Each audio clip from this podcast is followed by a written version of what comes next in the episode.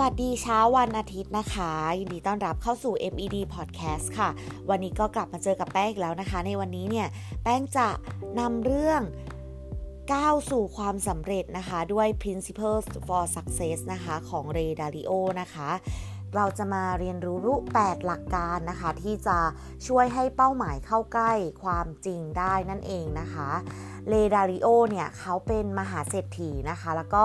เป็นผู้บริหารกองทุน Hedge Fund นะคะ ที่ใหญ่ที่สุดในโลกอย่าง Bridgewater Associate นะคะ ผู้ที่ได้ชื่อว่าชีวิตประสบความสำเร็จมากเลยนะคะ เขาก็เลยได้ถ่ายทอด Principles for Success หลักการที่จะช่วยให้ประสบความสำเร็จในทุกๆเป้าหมายนะคะ จากประสบการณ์ตรงเอาไว้ ดังนี้เลยนะคะ ในข้อแรกนะคะก็คือ the call to adventure ค่ะ เขาบอกว่าชีวิตก็เหมือนกับการแล่นเรือในแม่น้ำอันเชี่ยวกรากนะคะ หยุดไม่ได้ ถอยไม่ได้แล้วก็ในขณะเดียวกันก็หลีกหนีอุปสรรคข้างหน้าไม่ได้เช่นกันค่ะ สิ่งที่เราต้องทำคือการเผชิญหน้ากับมันนะคะ หาวิธีรับมือที่ดีที่สุดในโลกของความเป็นจริงเนี่ยเราต้องเผชิญกับการตัดสินใจนับล้านอยู่ตลอดนะคะ ตั้งแต่ตื่นจนนอนนะคะ จนเกิดจนตายเลยนะคะ ผลรวมคุณภาพของการตัดสินใจในแต่ละครั้งนะคะ จะเป็นตัวกำหนด คุณภาพชีวิตในระยะยาวของเราได้นะคะ การตัดสินใจที่ดีเนี่ยจะช่วยส่งเสริมชีวิตให้ดีขึ้นนะคะ ในทางกลับกันการตัดสินใจที่แย่ก็จะย้อนสอนกลับมาทำร้ายตัวเราด้วยนั่นเองค่ะ ข้อที่ 2 นะคะ embrace reality and deal with นะคะ ช่วงชีวิตที่ผ่านมาเนี่ย กว่าจะประสบความสำเร็จได้อย่างทุกวันนี้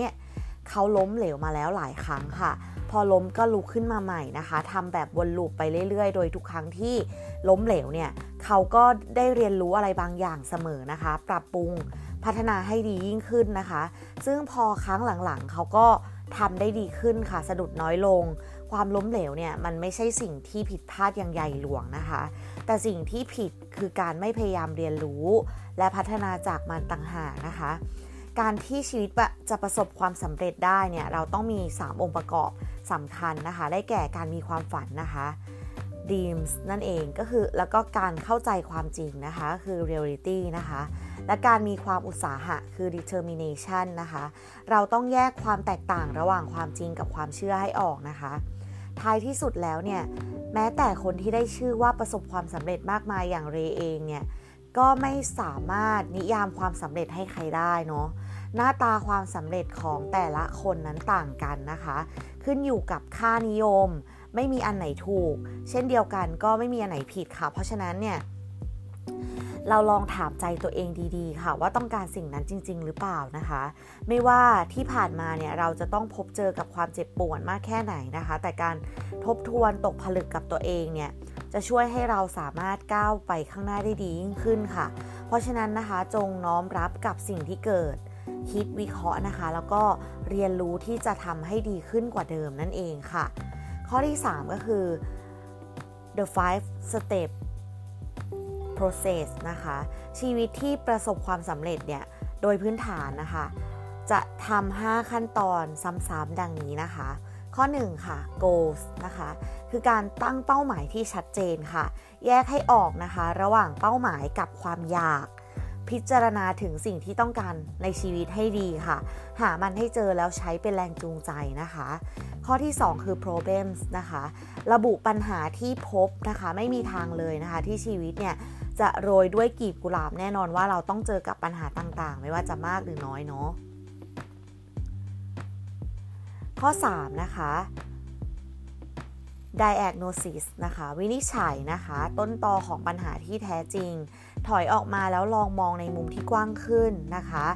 คนส่วนใหญ่เนี่ยชอบข้ามขั้นตอนนี้ไปนะคะ ซึ่งทำให้สุดท้ายแล้วเนี่ยต้องวนกลับมาเจอกับปัญหาเดิมๆอีกเช่นเคยนะคะ ข้อ 4 คือดีไซน์ค่ะ ออกแบบวิธีการเพื่อก้ามเข้าผ่านปัญหาและอุปสรรคนะคะ วิธีไหนเวิร์ก มีผลกระทบน้อยที่สุดหรือแบบดีที่สุดนะคะ ท้ายที่สุดแล้วเนี่ยมันอาจจะไม่ใช่สิ่งที่มาพร้อมกันเสมอไปนะคะ ลองดูว่าอันไหนที่เหมาะกับสถานการณ์ณตอนนั้นเนาะข้อที่ 5 คือ do it นะคะ ลงมือทำนะคะผลักดันตัวเองไปสู่เป้าหมายโดยการทำตามแผนที่วางเอาไว้อย่างเต็มที่นะคะ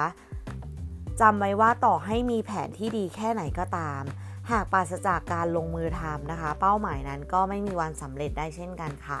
ข้อที่ 4 คือ The Abyss นะคะ ถึงแม้ว่า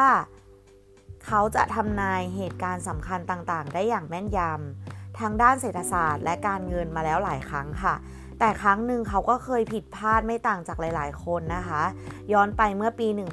1982 นะคะ ช่วงชีวิตแห่งความล้มเหลวที่ใหญ่หลวงนะคะ เขาทำนายผลเศรษฐกิจผิดพลาดนะคะทำให้สูญเสียความน่าเชื่อถือค่ะ ธุรกิจเข้าสู่ช่วงขาลงนะคะ ต้องเลิกออฟพนักงานจนหมดเกลี้ยง ซึ่งเลก็ไม่ได้ยอมแพ้กับชีวิตนะคะ แต่เขาก็ทำจิตใจให้สงบค่ะยอมรับกับความจริงนะคะ แล้วก็หาวิธีจัดการกับมันโดยจาก เหตุการณ์ครั้งนั้นนะคะ ก็ได้เปลี่ยนความคิดเขาไปอย่างสิ้นเชิงเลยค่ะ จากความมั่นใจเกินเหตุที่มักจะใช้อารมณ์อยู่เหนือเหตุผลนะคะ คิดว่าตัวเองเนี่ยถูกอยู่เสมอ ก็เปลี่ยนเป็นการตั้งคำถามกับตัวเองแทนค่ะ ข้อที่ 5 นะคะ everything is a machine นะคะ ความเสี่ยงกับโอกาสที่ดี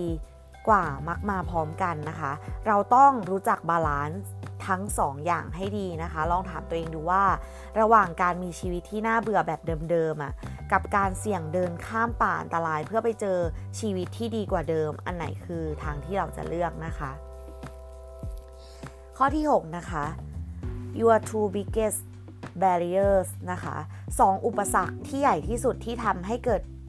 เป็นกำแพงชีวิตของคนเรานะคะ ก็คือ 1. ค่ะอัตตาหรืออีโก้นั่นเองนะคะ เวลามีใครท้วงอะไร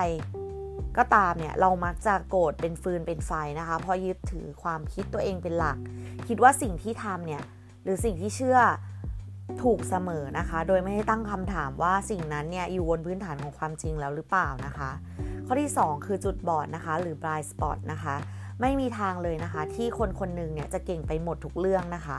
มันก็ต้องมีจุดอ่อนกันบ้างนะคะ แต่โดยส่วนใหญ่แล้วเนี่ยคนเรามัดคิดเองเออเอง ว่าตัวเองเนี่ยแบบรู้นะคะ แล้วก็เข้าใจไปหมดซะทุกอย่างเนาะข้อที่ 7 ค่ะ be radically open mind นะคะ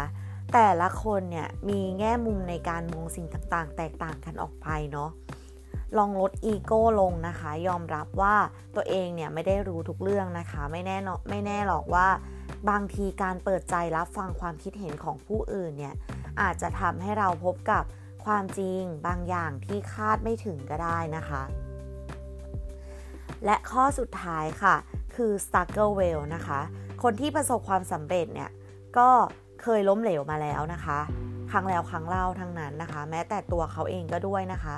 ความล้มเหลวเนี่ยเป็นส่วนหนึ่งของการกระบวนการไปสู่ความสำเร็จเลยนะคะจำไว้ว่าล้มเหลวบ้างก็ไม่เห็นจะเป็นอะไรเลยนะคะ สิ่งสำคัญที่สุดเนี่ยคืออย่าล้มเลิกต่างหาก นะคะ ก็หวังว่าจะเป็นประโยชน์นะคะที่จะทำให้ทุกคนเนี่ยก้าวสู่ความสำเร็จนะคะสำหรับวันนี้ลาไปก่อนค่ะ สวัสดีค่ะ